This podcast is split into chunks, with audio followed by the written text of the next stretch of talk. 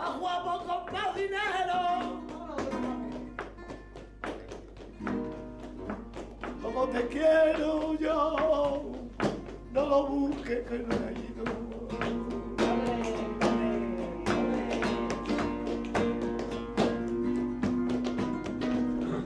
Y te lo juro por mi madre que tengo que conseguir que me cabe la embajada también.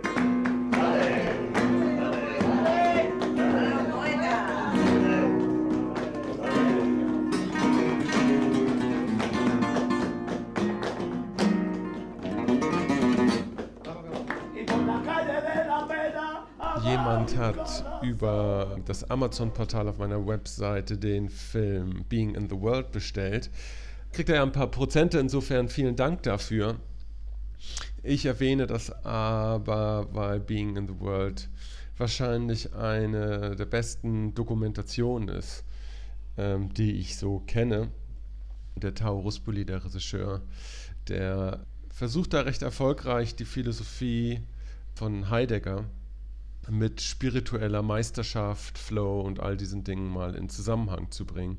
Und das macht er wirklich ganz, ganz äh, erstaunlich gut. Interviewt er Manuel Molina und äh, diverse andere Lebenskünstler, die ja die Philosophie von dem Heidegger da tatsächlich lebensweltlich umsetzen können und in, in der Form von Meisterschaft eine Selbstüberwindung und eine Perfektion finden, die über das, was wir normalerweise im Alltag erleben, weit hinausgeht. Darüber hinaus ist der Tao Ruspoli auch eine ganz, ganz interessante Persönlichkeit. Soweit ich weiß, ist das ein, einer der letzten Nachkommen einer langen italienischen äh, aristokratischen Familie. Ich glaube, sein Vater äh, war so der letzte äh, große Repräsentant der Dolce Vita. Und der Tao Ruspoli ist ein ganz begabter Filmemacher. Äh, hat jetzt gerade einen neuen Film fertiggestellt, monogamisch, in der er mal diese monogame Lebensform, diese christliche, mal ein bisschen genauer untersucht. Auf den Film bin ich ganz gespannt. Und er war auch äh, als Produzent tätig, soweit ich weiß, für die Timothy Leary und Ram Das Dokumentation Dying to Know, die hoffentlich auch bald mal auf den deutschen Markt kommt. Ich erwähne das auch, weil äh, mein heutiger Podcast-Gast ist Stefan Schoch. Äh, einige von euch kennen ihn schon. Er ist ein Integral Master Coach und bietet Seminare und Workshops an. Vor allen Dingen ist er aber auch der deutsche Repräsentant von Mondozen, einer neuen Art von dialogischer Zen-Arbeit. Wir werden viel darüber reden, auch äh, über den Zusammenhang zur integralen Theorie. Manchmal hat man Podcasts, Gespräche, die funktionieren einfach total gut, weil die Chemie stimmt und weil man sich auf einer äh, ähnlichen Ebene begegnet. Es war ein ganz schönes Gespräch, was ich mit dem Stefan hatte. Ich hoffe, äh, euch gefällt das auch so. Ich habe versucht, das diesmal insgesamt ein bisschen kürzer zu halten und statt der üblichen 90 Minuten das mal auf 45, 50 Minuten zu beschränken. Falls ihr Anmerkungen, Anregungen, Fragen und so weiter zu Mondozen habt, die sich euch äh, im Laufe des Podcasts stellen, so habt ihr die Möglichkeit in der Kommentarleiste unten da einfach mal reinzuschreiben und ähm, ich werde das dann an den Stefan weiterleiten der dann auch da ein bisschen was posten kann. Insofern haltet euch nicht zurück. Das ist es von meiner Seite aus. Ich wünsche euch, wie gesagt, viel Spaß bei diesem Podcast. Ich hoffe, wir hören uns nächste Woche wieder und ich wünsche euch alles Gute. Gut, Stefan, schön, dass du da bist. Wir haben jetzt schon ein paar Minuten geplaudert. Ja. Jetzt auch die offizielle Vorstellung für unsere Podcast-Gäste. Bin ganz froh, dass du da bist. Und ähm, ja, du hattest, hattest gerade schon erwähnt, dass du bei dem Kongress warst in Heiligenfels und da ja. Job gemacht hast. Genau. Können ja vielleicht ein paar Sätze einfach gerade dazu sagen, weil das äh, hat mich nochmal sehr inspiriert, auch zu meiner eigenen oder genau zu dieser Mondosen-Arbeit, über die wir gleich sprechen wollen. Und das, ähm, also zu dem Kongress eben, das ist in Bad Kissingen von den Heiligenfeld-Kliniken von dem Dr. Joachim Galuska. Der macht mhm. jedes Jahr, glaube ich, einen sehr großen Kongress zu verschiedenen theologischen oder Bewusstseinsthemen. Und diesmal hatte der den Titel Spiritualität im Leben. Es waren mhm. über 1000, 1100 Teilnehmer insgesamt und ich glaube 20 parallele Workshops, also ein riesengroßer Kongress zu dem mhm. Thema mit wirklich wunderbaren Beiträgen, teilweise sehr, sehr tiefgehend spirituelle Lehrer, die wirklich ähm, geschafft haben, auch Räume zu öffnen und erfahrbar zu machen, um wirklich die Leute da auch mitzuziehen. Und auf der anderen Seite auch tolle Vorträge und Workshops zu Themen wie spirituelle Führung oder Spiritualität im Führungscoaching. Mhm.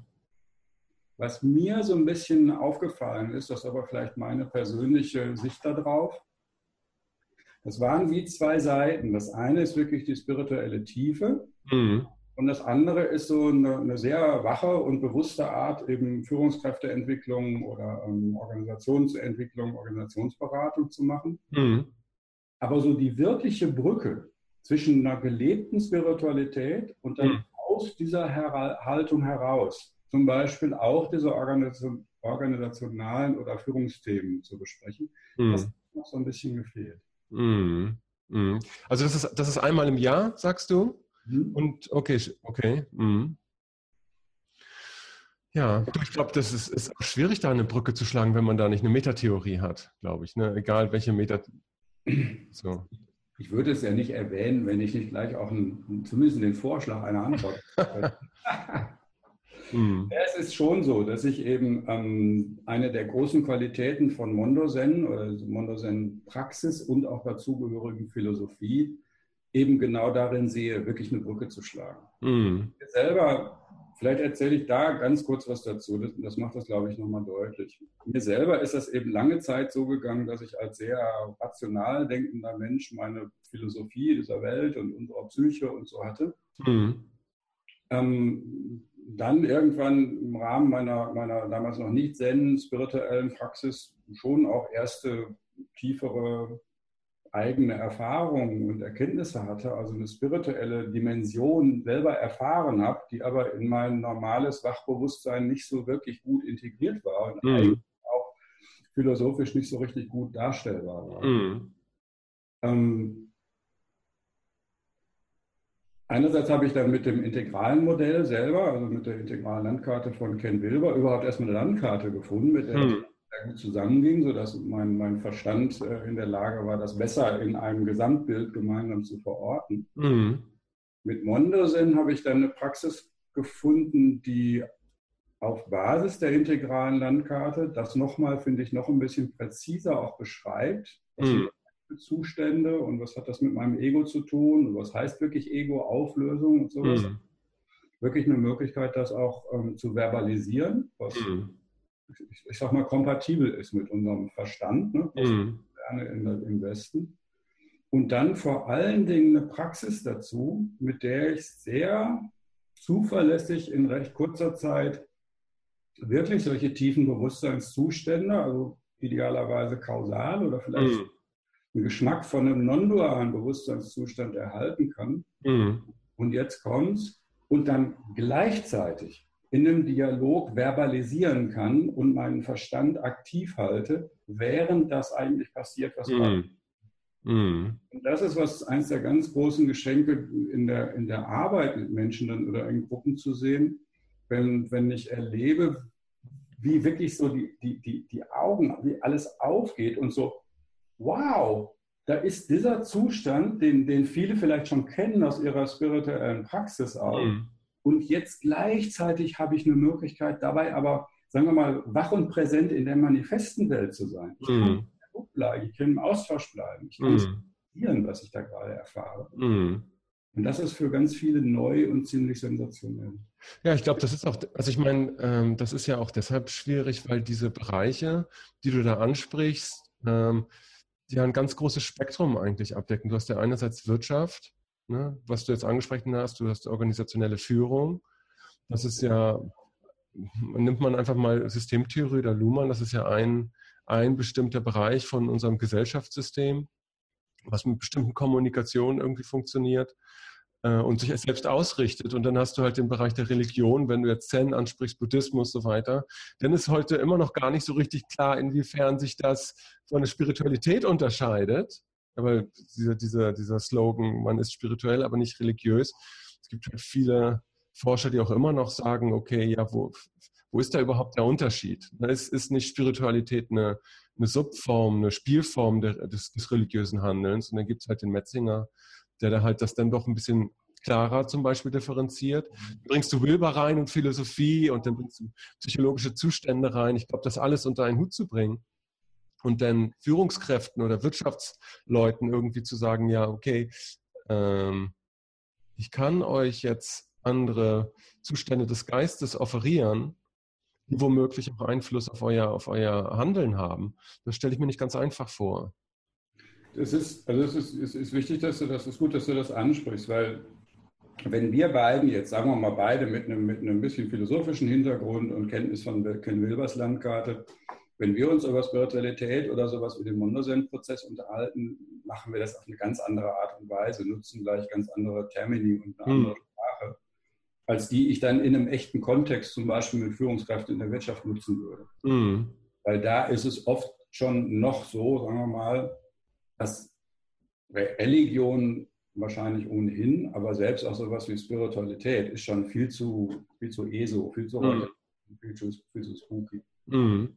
Was ich manchmal mache, dann irgendwie so, so, scherzhaft, um die Menschen so ein bisschen dahin zu führen, dass ich frage, ne, wer von Ihnen in so einer Gruppe, was weiß ich, wer, wer hält sich für, für religiös, wer, keine Hand oben, mhm. wer hält sich für spirituell, zwei Hände oben, mhm. wer von Ihnen hat ein Bewusstsein, dann fangen sie alle an hm, zu gucken und dann mhm. kommen alle Hände hoch so, und dann fangen wir an, darüber nachzudenken. Ja, es geht um Bewusstsein. Mhm.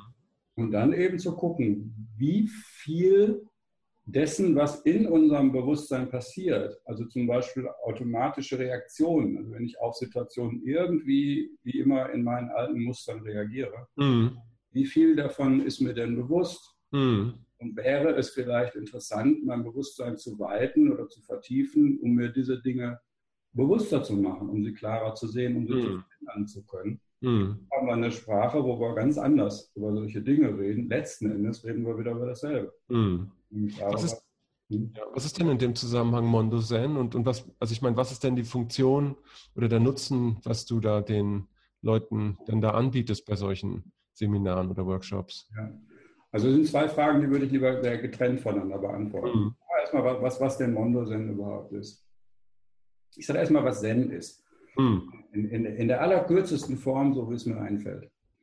Ähm, Zen ist für mich ein, also eine Praxis und ein Zustand und alles Mögliche. Sagen wir mal, ein Bewusstseinszustand, in dem ich wirklich völlig wach, völlig präsent all dessen bin, was gerade ist und alles so sein lassen kann, wie es ist. Hm.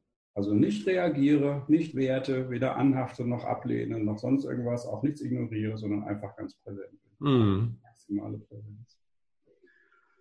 Zen selber ist über tausende von Jahren entstanden, vornehmlich in der japanischen Kultur und ist bis auf ein paar, paar, europäische oder westliche Ausnahmen inzwischen eben auch von der Art, wie Zen praktiziert wird, sehr von der japanischen Kultur geprägt. Mhm.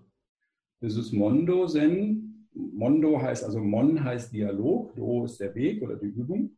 Das ist also ein, ein Dialogweg. Weg. Ist entwickelt worden von Jumpo Hoshi. Jumpo ist ein amerikanischer Zen-Meister, mhm. der neben einem wahnsinnig bewegten Leben, in dem er sehr viel eigene, auch innere Bewusstseinsforschung betrieben hat, unter anderem dann eben irgendwann Zen-Meister geworden ist, also lange Zeit in Japan gelebt hat und dort Zen-Meister geworden ist, dann in den Westen gekommen ist also Westen zurückgekommen ist und dann eben irgendwann festgestellt hat, diese Art Zen zu üben oder zu praktizieren, so wie es in Japan gelehrt wird, die ist nicht wirklich kompatibel mit unseren post postmodernen Geistern, Geistern hier im mhm.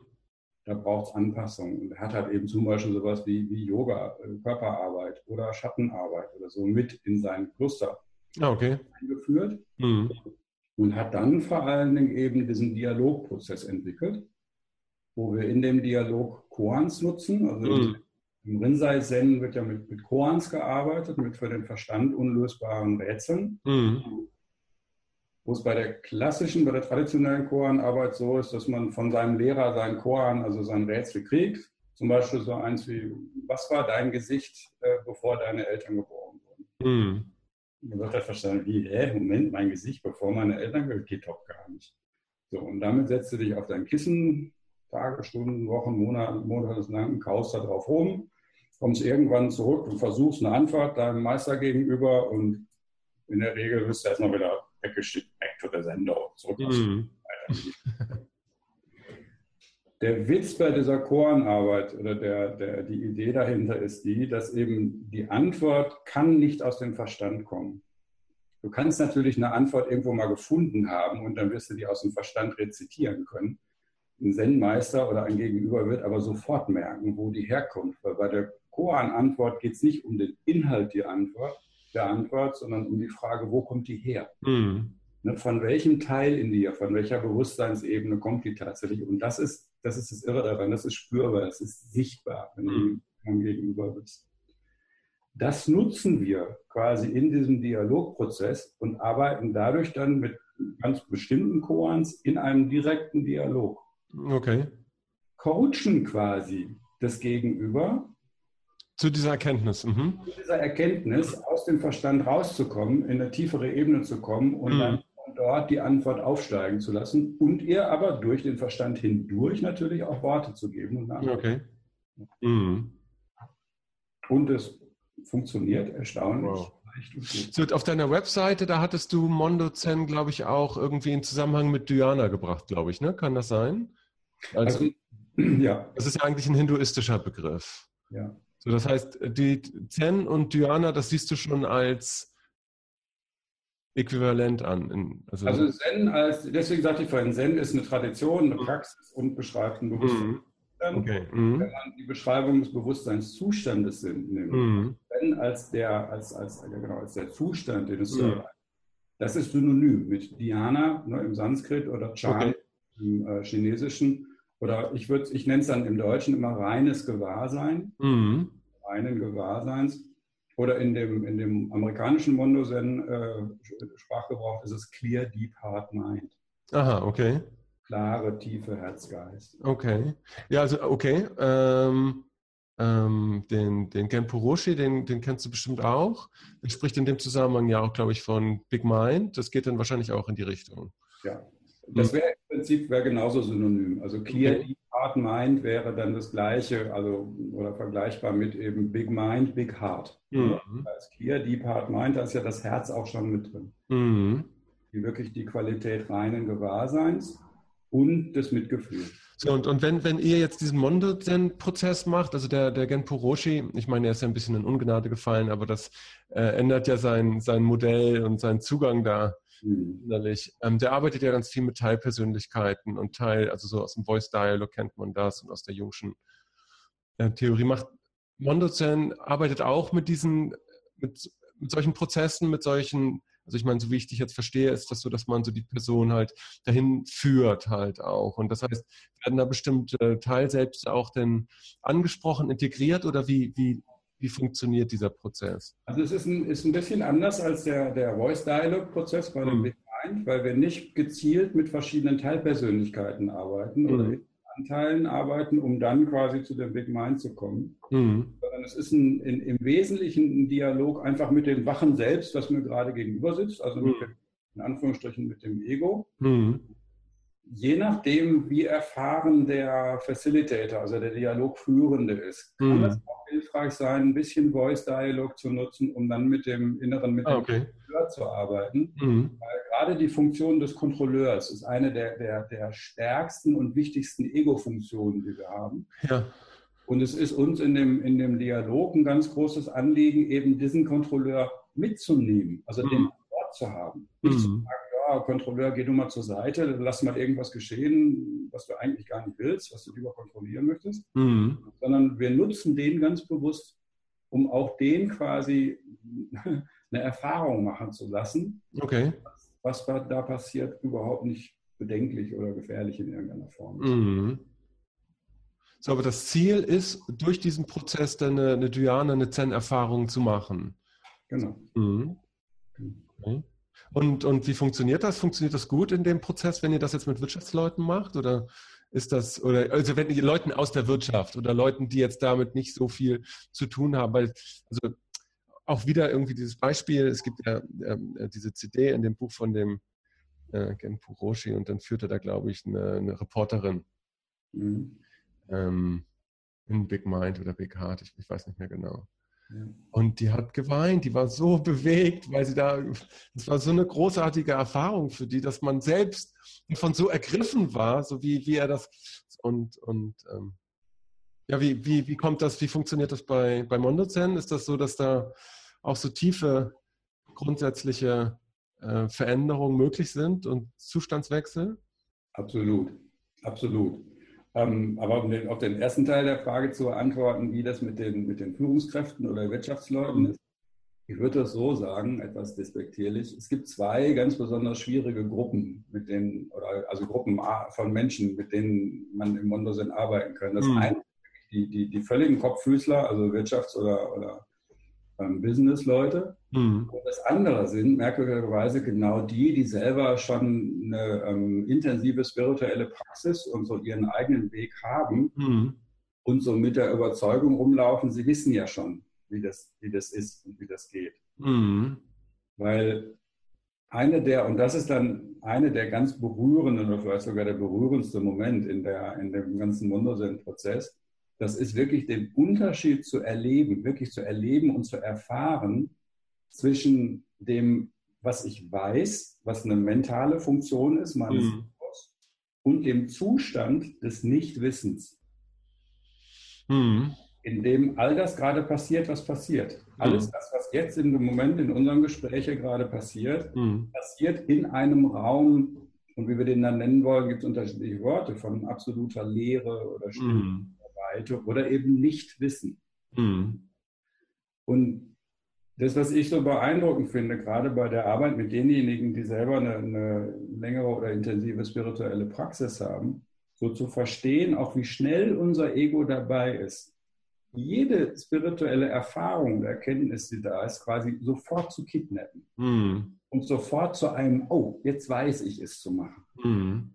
Und das ist nur einfach dieses, ich weiß es jetzt, ist ein total anderer Zustand, als wirklich das Nichtwissen zu erleben. Mhm. Und genau damit, in dem Dialog, arbeiten wir und spielen wir und pendeln immer wieder her, hin und her zwischen dem, ah ja, der Verstand, der, der völlig okay ist, der da sein darf und soll, mhm. und aber auch genau dieser tieferen Dimension des Nichtwissens. Mhm.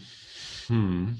Und für, also ähm, Business-Leute oder, oder wirklich stark rationale Leute haben oft erstmal eben Schwierigkeiten, überhaupt das loszulassen. Überhaupt sich zu erlauben, quasi ein Stückchen tiefer zu gehen als äh, die Ebene, wo, wo gewusst und gedacht wird. Na klar, na klar.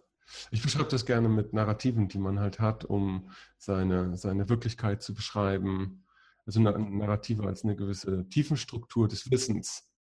Ja. und aber jenseits dieser Narrative ist ja nichts gewissermaßen. Und da, da in diesem, also sei es nur für einen Moment, in, in diesem Nichtwissen, wie du sagst, oder in dem, ja, ich weiß gar nicht, wie ich das jetzt im übertragenen Sinne sagen kann, aber halt in diesem Zustand zu verweilen, der jenseits allem gewusst und allen gewussten Narrativen und allen Modellen ist und allen Perspektiven und allen, allen Formen letztendlich. Also der, der, der, der ist ja eine, eine, psychologische Grundform, wenn du so willst. Und das für Moment sein lassen zu können und in dem Nichtwissen dann verbleiben zu können, das ist ein, das ist ein ganz wichtiges Moment einfach. Ansonsten, finde ich, ist man nicht frei.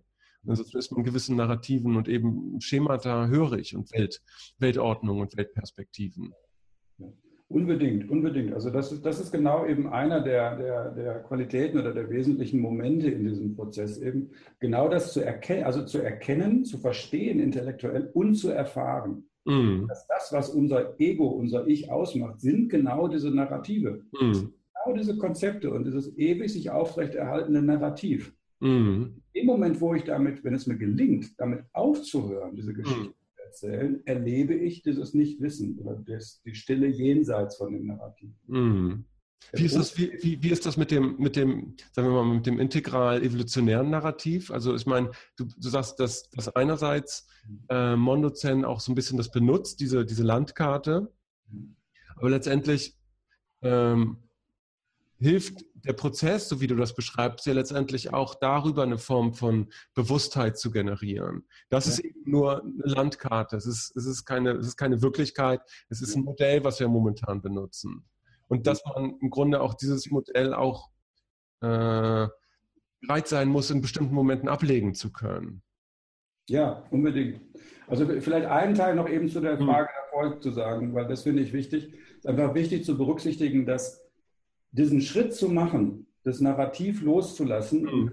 ne, also buchstäblich sich in die Leere fallen zu lassen, in das, also wirklich in dieses, in diese, ne, in die Panik des Egos, mhm. wer bin ich denn, wenn da kein Narrativ mehr ist? Genau.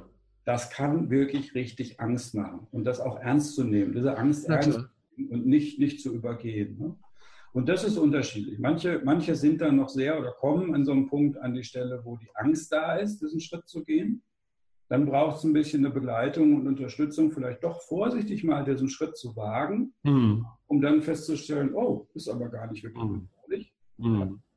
Und bei anderen, und das ist dann auch bei denjenigen, die selber schon eine spirituelle Praxis seit einiger Zeit haben, ist diese Angst nicht mehr da. Mhm da ist es leichter, dann einfacher. Ja, klar. Es ist auch, es ist auch in der Meditation ein unheimlich fürchterlicher Moment. Also wenn ich mich, wenn ich mich zurückerinnere, dieser erste Moment, wenn, wenn man halt meditiert, äh, ähm, also ich meine, der kommt ja erst ein bisschen später, aber der Moment, wo du halt realisierst, dass das ich, dass es sowas wie ich eigentlich gar nicht gibt.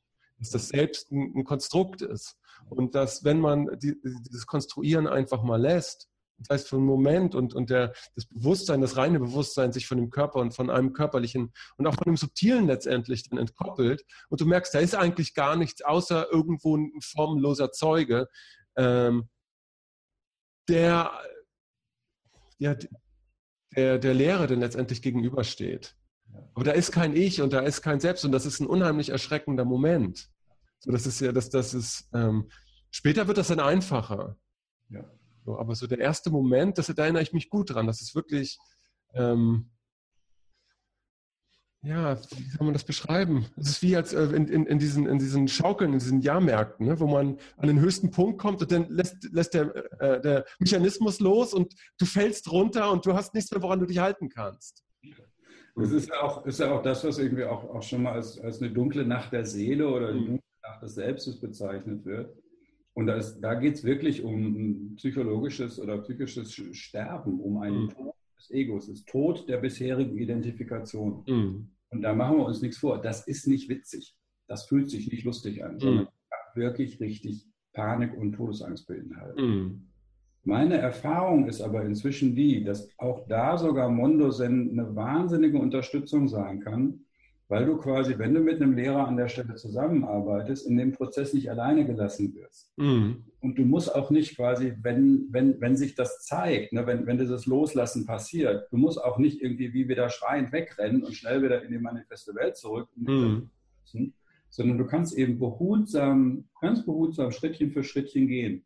Und wie immer wieder dich vergewissern, dass aber mein Ego, es ist zwar in dem Moment weg, mhm erlebe einen Bewusstseinszustand, der frei von jedem Selbst und jedem Ego ist. Mhm. Trotzdem kann ich jederzeit entscheiden, in Anführungsstrichen zurückzukommen mhm. und mein Ego quasi wieder, wenn ich so will, wieder hochzufahren und online zu haben. Mhm. Diese Erfahrung zum Beispiel, die kann sehr helfen, diesen, diese Schritte zu machen. Ich nenne das Kristallisieren.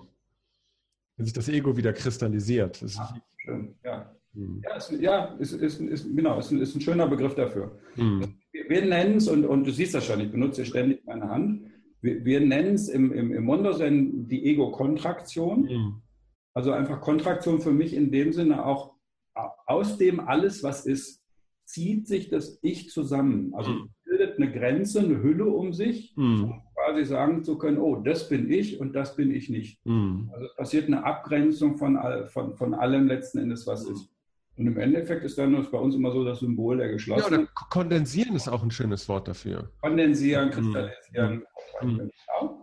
Und das ja, nun, ja, nun frage ich mich, wie, wie geht man da denn irgendwie mit Leuten um, so mit so, so ganz klassisch modernen kapitalistischen Wirtschaftsexperten, ähm, den, die du mit solchen Prozessen konfrontierst? Also ich meine, ähm, ich stelle mir vor, dass die jetzt ähm, Weil, weil es ist ja so, dass die Postmoderne und das, was, was das psychologisch und spirituell mit sich gebracht hat, ja auch so ein bisschen zu, zu einer Aufweichung dieser, dieser Kondensation und dieser Kontraktion schon allein kulturell geführt hat. Wir wissen, dass da der, der, Konstruktivismus ist entstanden und wir wissen, was, was mehr oder weniger psychologisch passiert und, und, und sozial, sozialer Konstruktivismus. Und das ist ja alles eine, schon, schon eine gewisse Dekonstruktion von, von Ego, die für den, für den klassisch modernen ähm, ja noch gar nicht, also der sich auf dieser, dieser Stufe, dieser Entwicklungsstufe befindet, noch gar nicht so richtig äh, aufgetreten ist. Und ich frage mich, okay, was passiert denn, wenn du jetzt solche Leute da ganz konkret mit, mit äh, diesem Prozess und diesem Dhyana oder diesem Zen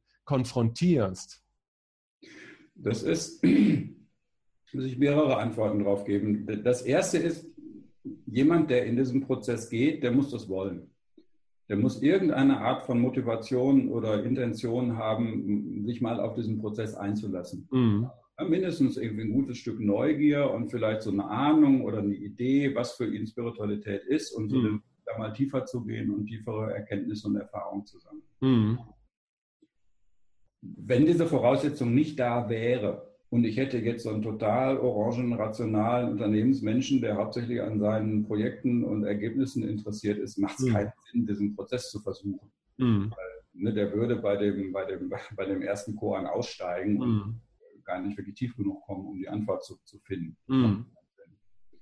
Wenn jemand aber grundsätzlich, und es ist ja durchaus, es ist ja auch interessant, es gibt ja durchaus eine ganze Menge Menschen, die inzwischen auch in der orangenen Business- oder Unternehmenswelt, die sind nicht äh, wirklich stabil im Grün gewesen lange Zeit. Ne? Also mhm. Grün von sich aus quasi, sagen wir mal so aus der grobstofflichen Dimension schon eher ins Subtile. Ne? Da mhm.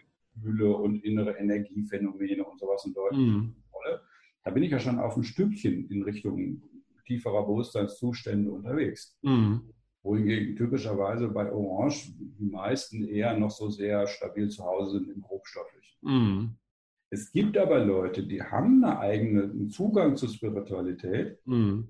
und sind von ihrem Bewusstseinsschwerpunkt voll im rationalen äh, Mind gerade noch und mhm. im rationalen Weltbild. Hm. Warte kurz, für, für unsere Podcast-Gäste, die mit der Farbenlehre nicht vertraut sind.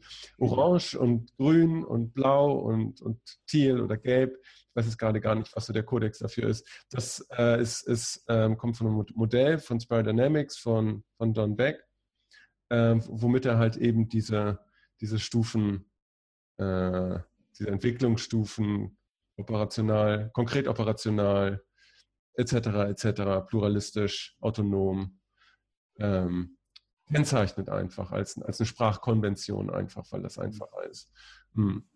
Und das Wichtige für den, für den Prozess, wenn man, wenn man, ja, wenn man ihn wirklich richtig gut machen will, ist halt schon der zu berücksichtigen, was habe ich davon gegenüber? Mhm. Nachdem, auf welcher Ebene jemand gerade so zu Hause ist oder hauptsächlich unterwegs ist, der hat mhm. ein anderes Wertesystem, der hat eine mhm. andere Art zu denken, eine andere Art, Welt wahrzunehmen mhm. und benutzt in der Regel auch eine andere Sprache. Mhm. Und dann eben zum Beispiel, da wir ja Sprache intensiv nutzen in dem Prozess, dann zu gucken, dass ich meine Sprache möglichst der Sprache meines Gegenübers anpasse, um mhm. ein Beispiel von gerade zu bleiben, einem orangenen, rationalen Unternehmensmenschen trotzdem zu erklären und einen Zugang zu verschaffen, also einen, einen rational verstehbaren Zugang zu dem verschaffen, was er gerade erlebt. Mhm. Das braucht eine andere Sprache, als das jemandem zu erklären, der, sagen wir mal, irgendwie tiefgrün und schon seit vielen Jahren in allen möglichen äh, buddhistischen und esoterischen sonst wie Zirkeln unterwegs ist und einen ganz mhm. anderen Zustand zu, zu mhm. spirituellen Erfahrungen. Ja, wobei, wobei ich, also ich, ich kenne Psychologen, äh, die ähm, noch so konkret operational sind oder orange, um, um das mal in diesen Worten zu so modern, ähm, dass die von solchen Sachen wie jetzt, was weiß ich, luzidem Träumen, oder äh, halluzinogene Erfahrungen, sogar Meditation, da eigentlich überhaupt gar keinen Zugang zu haben. Es geht, das, das mangelt dann nicht an Sprache, sondern auch an der Fähigkeit, da das, äh, diese möglichen Erfahrungswirklichkeiten überhaupt anzuerkennen. Ja. Ist ja äh, und der, der, der äh, normative Zustand in unserer Gesellschaft ist der konkret operationale. Das heißt, Probleme lösen, ja, äh, und, und, und äh, Alkohol gehört dazu, aber alles, alle anderen Bewusstseinszustände werden ja weggedrängt. Ja. Und, und das ist das Problem, dass man häufig dann mit solchen Leuten konfrontiert ist, die eben die Realität von, von Wachträumen, von luziden Träumen einfach oder von bestimmten meditativen Zuständen überhaupt gar nicht als solche anerkennen. Psychologen wohlgemerkt. Ich rede ja. nicht über Wirtschaftsleute, sondern von Leuten, wo du dir eigentlich denkst, okay, die sind jetzt Psychologen, die die Nutznießen von der Kulturbewegung der Postmoderne eigentlich, weil sich die Psychologie ja mit der Postmoderne eigentlich entwickelt hat, aber die haben, die haben keinen blassen Schimmer. Ja. Es gibt eigentlich in, in, in solchen Fällen gibt es zwei Möglichkeiten, was passieren kann. Das eine ist, der, ist die, dass eben durch diesen Prozess wirklich ein, ein, ein Geschmack, sagen wir mal, ein Erkennen dieses reinen Gewahrseins oder Dhyana oder Zen-Geist oder so mhm. in dem Moment passiert. Es ist dann da. Ja? Mhm. Und dann guckst, guckst du in erstaunte Gesichter und kannst dann ne, für diesen Psychologen angemessene Sprache finden, das zu verbalisieren, was da passiert. Mhm. Das wäre der Idealzustand. Mhm. Und da gibt es ja dann schon psychologische ähm, Verständnis irgendwie von Bewusstsein und, und wie unser Mind und Ego funktioniert und so weiter. Da kann man wunderbar drauf aufbauen. Mhm. Was aber auch passieren kann, und da, da, da kann ich dann nichts machen, wenn jemand an seinem Weltbild festhalten will mhm. und sagt, ich will es aber festhalten, sowas gibt es nicht, mhm. dann gibt es auch die Bereitschaft, nicht, sagen wir mal, einen Schritt zu gehen und sich fallen zu lassen in ein Stückchen Unbekanntes. Mhm. Das ist wohl wahr. Ja. Das heißt, du bist jetzt auch ganz konkret ein Facilitator von, von diesem. Äh, und und wie, wie, wie lange machst du das? Jetzt schon? Oh, weiß ich gar nicht, zwei Jahre, zwei oder drei Jahre. Mhm. Mhm. Also den, den, den Mondo-Prozess aber noch gar nicht so wahnsinnig lange. Mhm. War es eben so, ich, ich, ich sitze seit 15, 16 Jahren auf Meditationskissen, also nicht ununterbrochen, schon mit Unterbrechungen, muss ich jetzt zugeben. Und habe unterwegs eben viele. Was ähm, viel bedeuten kann. Du meinst jetzt auch mit ein paar Lebensphasen dazwischen, wo du nicht meditiert hast, oder meinst du jetzt einfach, du hast auch andere Sachen am Tag zu tun? Meditiert schon, schon mhm. fast die ganze Zeit durch, mhm. aber eben nicht jeden Tag etliche Stunden, sondern auch mal tagelang gar nicht. Also nicht jetzt paar Jahre dazwischendurch gar nicht. Mhm. Weil es war schon auch eine, eine Phase der ne, sogenannten spirituellen Suche. Mhm.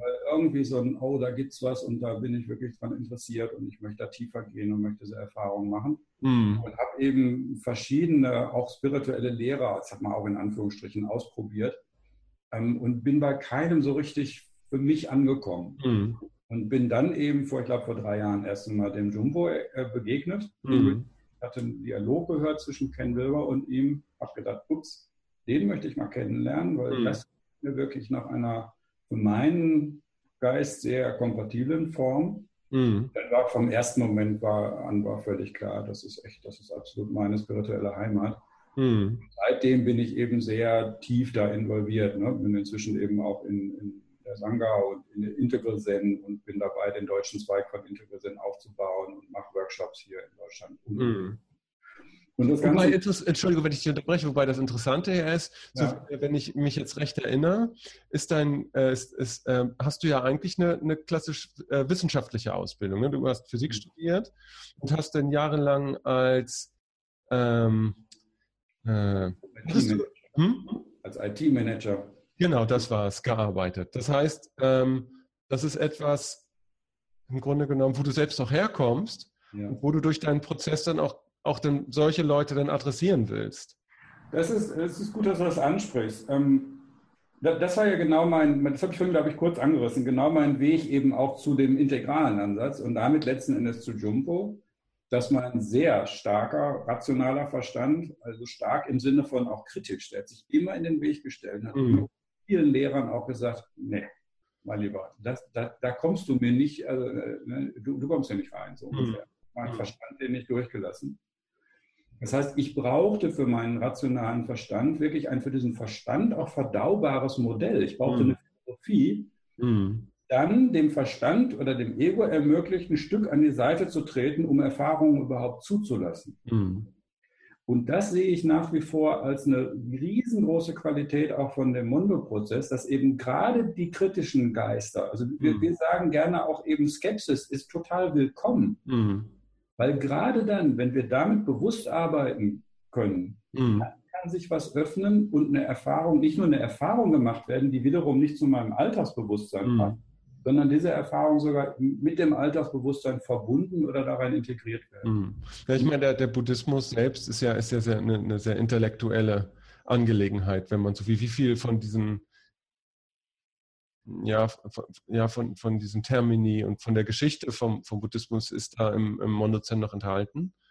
Also ich meine, weil es ist ja, es ist ja ein ganz häufiger Kritikpunkt auch immer gewesen, dass das äh, so eine äh, ungewöhnliche Sprache ist und so ungewöhnliche Begriffe in ihrer Vielzahl, dass das für einen Westler dann doch irgendwie gar nicht so das richtige Ding ist.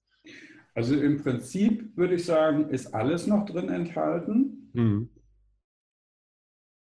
Und ich sage das deswegen, der Witz ist, und das ist einfach oft auch falsch, nach meinem Dafürhalten, falsch verstanden. Im Grunde genommen ist Buddhismus oder die buddhistische Lehre, äh, Lehre oder Zen total einfach, ist total simpel. Das ist, so wie ich am Anfang Zen erklärt habe für mich. Mhm. Der, der Zustand oder die Fähigkeit, alles so sein zu lassen, wie es ist. Mhm. So. Ohne, ohne Ablehnung, ohne, also ohne Anhaftung, Mhm. wegschieben, Mhm. nicht diese Lehre, diesen Zustand ignorieren. Die drei Gifte im, im Buddhismus. Mhm. Ablehnung, Anhaftung und Ignoranz. Mhm. Und dann gibt es natürlich ganz viel, und die sind sehr kulturell und traditionell gefärbt, ganz viele Lehren, Sutren, Lehrreden dazu, Erklärungen und, und, und.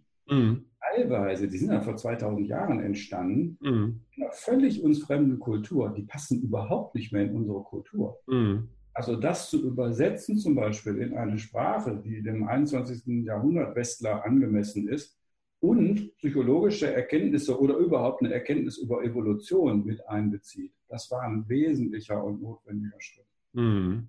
Der Jumbo sagt das so schön für das Mondo-Sinn, er hat, ne, also wenn man Zen als die, die, die, die, die Perle oder die Essenz sieht, er sagt das so, er hat das Baby behalten und das kulturell gefärbte Badewasser ausgetauscht. Okay. Wie stehst du, also ich meine, das hört sich für mich so an, als bist du im Grunde genommen im Kern dem Zen, dem Zen und dem Buddhismus dann treu, um das mal jetzt so zu sagen, Absolut. aber bist dann letztendlich psychologisch informiert und philosophisch informiert durch die Arbeit jetzt von, und sei es Ken Wilber und was auch immer. An äh, Voice Dialog hatten wir jetzt erwähnt. Ja, da ist der Hiroshi, all das, all das ist ja äh, da. Also das ist, das ist für mich ein, ein Approach, eine Herangehensweise.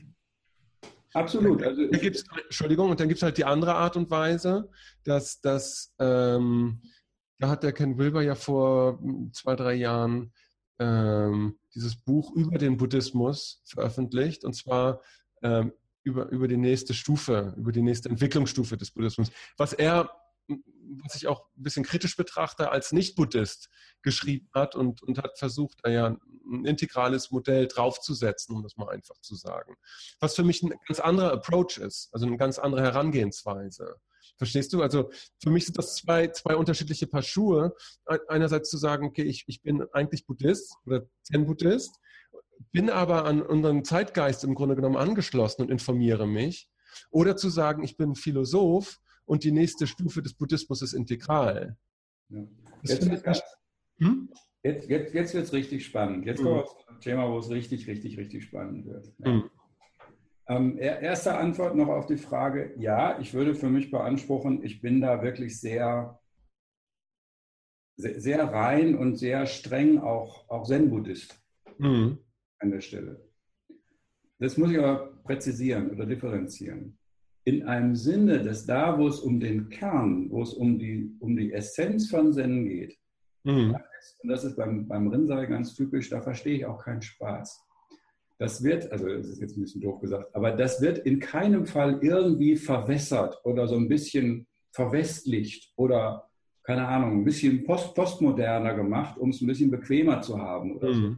Never ever, auf gar keinen Fall. Mhm. Weil die Essenz des Zen ist die Essenz unserer Wirklichkeit, so wie sie schon immer ist und immer sein wird, die sich auch durch post, post, post, post, postmoderne Bewusstseinsstufen nicht verändern wird. Da geht es Mhm. in den Kern um die absolute Wahrheit unserer Existenz. Mhm. So wie sie ist und die wird sich nicht verändern. Da ist auch, wie gesagt, da wird nichts dran verändern. Mhm. Das, was jetzt dazu kommt, und das ist ja das, was, was Ken auch in dem Fourth Turning äh, beschrieben hat. Ich würde es mal so beschreiben. Diese absolute Dimension unserer Wirklichkeit oder unserer, unserer Existenz, unserer Welt, unseres Universums oder was auch immer, die sich nie verändert, mhm. verändern kann. Die wird aber ja erfahren durch ein menschliches Bewusstsein. Mhm. Dieses menschliche Bewusstsein, wir hatten das Stichwort Spiral Dynamics schon, hat sich aber im Laufe der Menschheitsgeschichte verändert. Da sind zusätzliche Erkenntnisse und zusätzliche Bewusstseinsstufen und Arten zu denken und Welt wahrzunehmen und mhm. zu erfahren, die sind emergiert, die sind entstanden. Mhm. Einige, mehrere Stufen, äh, seit es den Zen-Buddhismus gibt, mhm. 600 Jahren. Und die Frage ist, wie berücksichtigen wir die denn? Weil wenn ich als Mensch, als lebender Mensch mit einem, einem Geist, einem Verstand, einem Bewusstsein ausgestattet bin, mhm. durch diese evolutionären Bewusstseinsstufen gegangen ist, muss ich dem irgendwie Rechnung tragen, wenn ich diesen Geist benutze, um Zen zu üben. Mhm. Das ist letzten Endes die Anpassung des Buddhismus nach dem Fourth Turning, also in der aktuellen Version, mhm. an die buddhistische Praxis. Es ändert überhaupt nichts an dem reinen Zen, was, sagen wir mal, wenn man so will, das Ziel der Praxis ist. Mhm. Ja? ja, kann nur, was ich mich frage, ist das nicht eine, trotzdem eine historische Bewegung, die aus dem Buddhismus selbst hervortreten muss und hervorkommen muss und nicht etwas, über das man letztendlich philosophisch spekulieren kann? Also, weil diese, diese Turnings, die sind ja im Laufe von vielen tausend Jahren, haben die sich ja entwickelt. Und das sind ja historische Bewegungen aus dem Buddhismus raus, äh, wo man durchaus Hegel anwenden kann, sagen kann, These, Antithese, Synthese. Und dann hat sich da aus dem Buddhismus heraus was Neues entwickelt. Was ich mich frage, ist, ob ein externer Philosoph diese Bewegung vorwegnehmen kann oder ob das nicht etwas ist, was im Grunde genommen, ähm, ob das jetzt ich, ähm, ob, ob das jetzt Genpo Roshi ist oder äh, Junpo Roshi oder eine, eine Bewegung, die letztendlich aus der Tradition selbst kommt, die ja. informiert ist womöglich durch die Theorie von Ken, Ken Wilber oder durch was, ist mir jetzt auch egal. Mir, mir dreht sich das um die, um, um die äh, Bewegung, weißt du, ob das nicht aus dem Buddhismus selbst kommen mhm. soll und ob Mondo Zen da nicht äh, oder irgendeine andere Form, Form vom Buddhismus dann eine, eine Rolle spielt. Verstehst du, worauf ich hinaus will? Also es ist eine super gute und sehr wichtige Frage. Ähm, ich würde mit, mit, mit mehreren Aspekten antworten. Ähm, das eine ist, dass Kenny ja nicht, sagen wir mal, dieses Fourth Turning in die Welt bringt, sondern eher wie ein Beobachter etwas mhm. beobachtet und beschreibt, was gerade passiert. Mhm.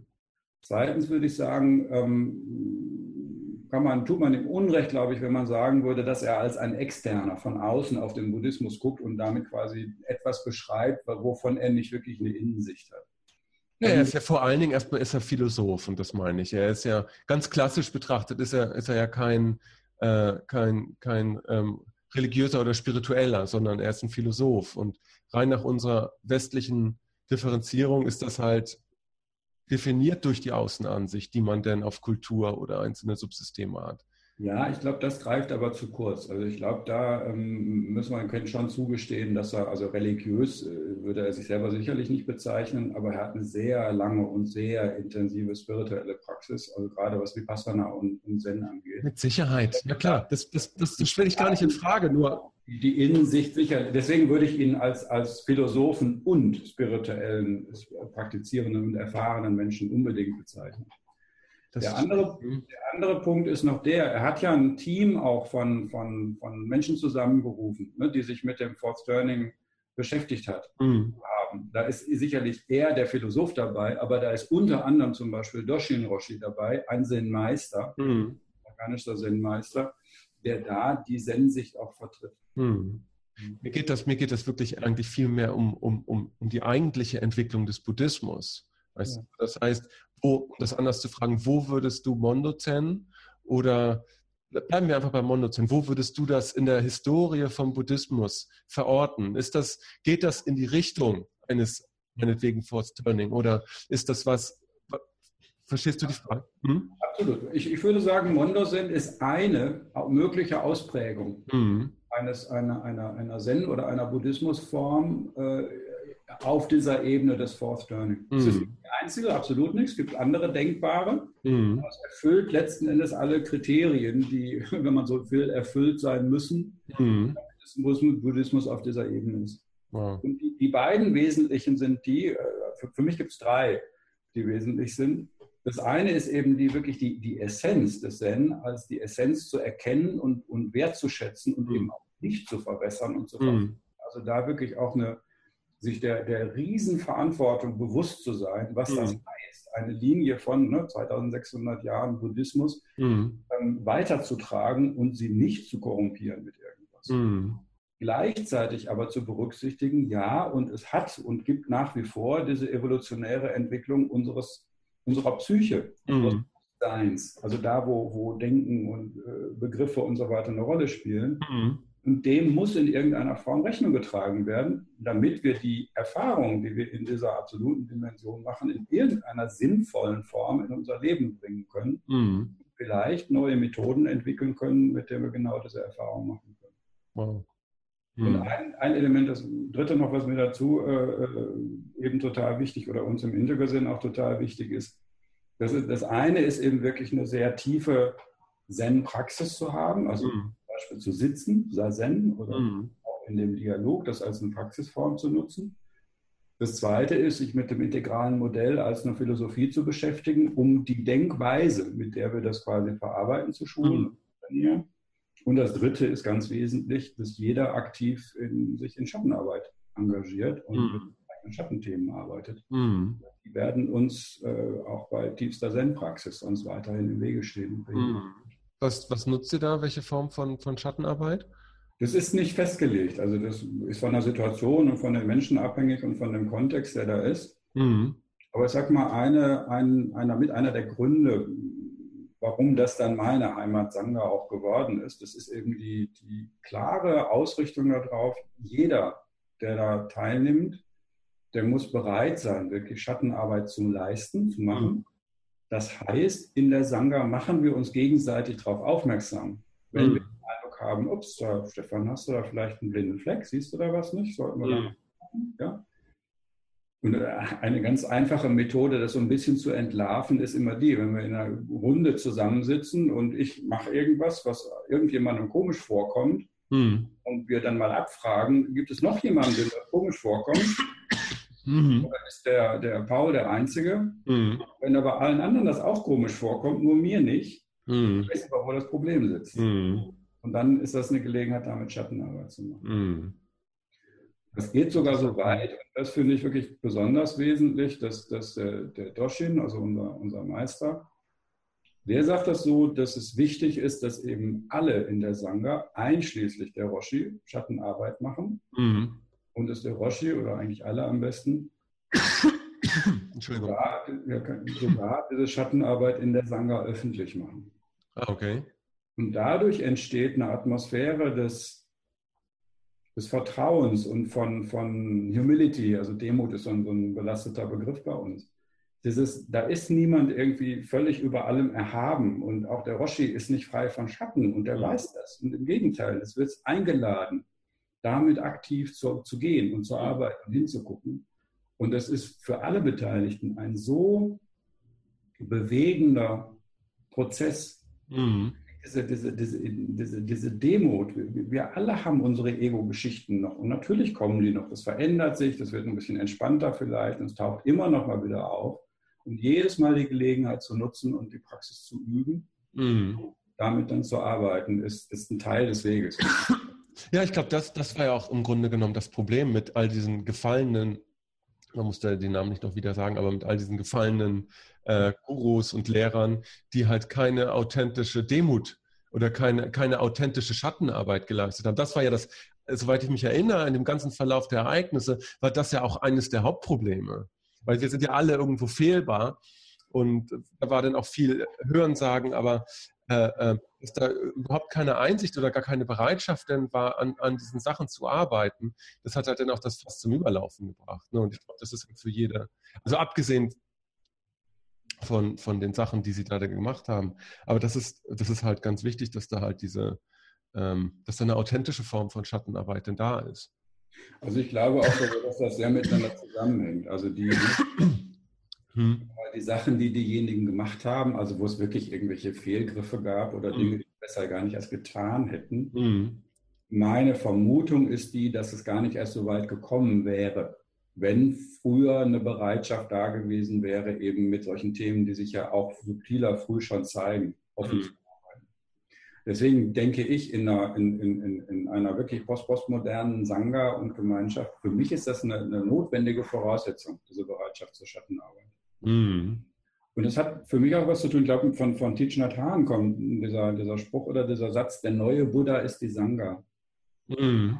Also wirklich zu er erkennen in unserer komplexen Welt und mit unserer komplexen Psyche inzwischen mhm. ist nicht mehr an Einzelnen. Es ist nicht, geht nicht mehr darum, dass der einzelne Super Guru oder Super Roshi oder Super Lehrer irgendwie äh, unterwegs ist und die Geschicke von allen möglichen Leuten lenkt. Mhm. Es braucht genau die Gemeinschaft, solche Dinge offen zu legen und transparent zu machen. Mhm. Schön. Wo findet man jetzt Mondo Zen eigentlich im Internet? Ähm, es gibt eine Webseite, integralzen.de. Mhm. Ist, also es gibt eben integralzen.org, ORG, das ist die amerikanische Version. Okay. Texte halt alle in Englisch und meine, die integralzen.de, die ist noch im Aufbau, da gibt es aber schon eine ganze Menge an Informationen mhm. Und Kontakte eben und Termine äh, von, von Workshops und da das noch so neu ist und ich selber so begeistert bin, irgendwie auch davon diese Arbeit zu machen, ist jeder immer herzlich eingeladen, sich auch einfach bei mir Also das heißt, du, Stefan Schoch, bist gewissermaßen so der, der deutsche Vertreter von Mondozern, wenn man das so sagen kann. Im, im, Im, Moment zumindest noch, ja. ja. Hat sich noch keiner Wäre vielleicht eine Information gewesen, die man besser am Anfang des Gesprächs gebracht hätte, als am Ende, aber hm, ja. macht ja nichts. Ja, du, du machst ja meistens auch so eine Einleitung vor das Gespräch. Die kannst du ja, ja noch na klar, na klar. Ich werde auch den Text dann dementsprechend schreiben und den Link zu deiner Seite und, und so weiter. Mhm. Ja, super, Stefan. Wir haben, es war jetzt auch fast eine Stunde und ja. ganz toll. Ich wünsche dir viel Erfolg damit. Mit dem, ja. was, Danke. Ich denke, evolutionär ist das ja auch immer so, das, was dann irgendwie richtig ist, das wird sich auch bewähren. Ansonsten wird es einfach ausgefiltert und man hört nie wieder davon. Also da, da, da, da, kann ich inzwischen, darf ich inzwischen sagen, das ist dabei, sich zu bewähren und wird mhm. ausgefiltert, sondern ich, ich komme halt, wie gesagt, gerade von einem Kongress in Heiligenfeld und habe äh, genau. nicht einen Workshop mit 1100 Leuten gehabt, sondern zum Glück nur einen Workshop mit 25 Leuten. Das ist mhm. eine Größe, die noch gut zu handeln ist in so einem mhm. Gruppen. Und es war wie jedes Mal einfach unglaublich bewegend und schön zu sehen, was passiert, wenn so wow. Menschen wie so aufpoppen und wo sich jetzt auch schon wieder neue Kontakte daraus ergeben haben, irgendwie einen Workshop irgendwo am Starnberger See zu machen und so. Mm. Das ist sehr, sehr ermutigend. Da mm. Ich sage das deswegen, natürlich auch, um die Menschen ein bisschen neugierig zu machen, doch mal zu gucken, ob das nicht auch was für sie selber sein könnte. Mm. Und was ich sehr gerne mache, wenn jemand Interesse hat und vielleicht eine, eine, eine, eigene Gruppe hat von ein paar Leuten, sobald genügend Leute zusammenkommen, mhm. können wir miteinander reden, machen einen Termin, ich komme hin, nächstes Wochenende fahre ich nach Oberkirch, wie gesagt, danach fahre ich irgendwann mal zum Starnberger See mhm. und machen dann mal einen Workshop. Und dann kann man, und das ist ganz spannend, dann kann man gucken, wie kann man eben diese Art von, von Praxis oder Arbeit vielleicht auch integrieren in andere Formen. Mhm. Ne, also wenn es eine Gruppe gibt, ich habe es mal gemacht in einer, in einer Gruppe, die, die, sich regelmäßig zu einer tantrischen Arbeit treffen. Mhm. Ja, wir haben das einfach genutzt und dann zu gucken zum Beispiel, okay, wie können denn die wiederum ihre tantrische Arbeit, die sie ja nicht aufhören mhm. wie können die die noch ähm, ergänzen, vertiefen vielleicht. Mhm. Bietest du auch, auch Online-Kurse äh, äh oder an, Online-Workshops an? Weil, also ich hatte jetzt vor ein paar Wochen mit dem Kimbata ähm, ein, ein, Podcast, das ist ein, ein Psychologe und Psychotherapeut aus Amerika und der hat halt eine neuartige Therapie und bietet das halt auch über, über Skype an, weil es ist letztendlich Kommunikation, es ist letztendlich ähm, auch, auch über Skype möglich. Ne? Es, machst du auch sowas oder, oder eher? Also einzeln, ich, ich, ich mache ja Workshops, mhm. ich arbeite sehr gerne in Gruppen, weil einfach die, durch die Gruppendynamik sich nochmal was ganz Besonderes ergibt. Mhm. Ähm, genauso gerne arbeite ich eigentlich auch mit Einzelpersonen, das stimmt auch mhm. schon. Dann ist es wirklich ein, ein zu eins Dialog. Mhm. Der geht über Skype fast genauso gut, wie wenn man sich vis-à-vis gegenüber Ah, okay. Mhm. Geht auch per Skype. Wichtige ist, dass wirklich ein Augenkontakt da ist, dass wir uns mhm. sehen können, dass wir uns gut hören und verständigen können. Mhm. Dem steht nichts entgegen. Mhm. Super. Super, Stefan. Ganz herzlichen Dank, dass du dir die Zeit genommen hast nochmal. Sehr gerne.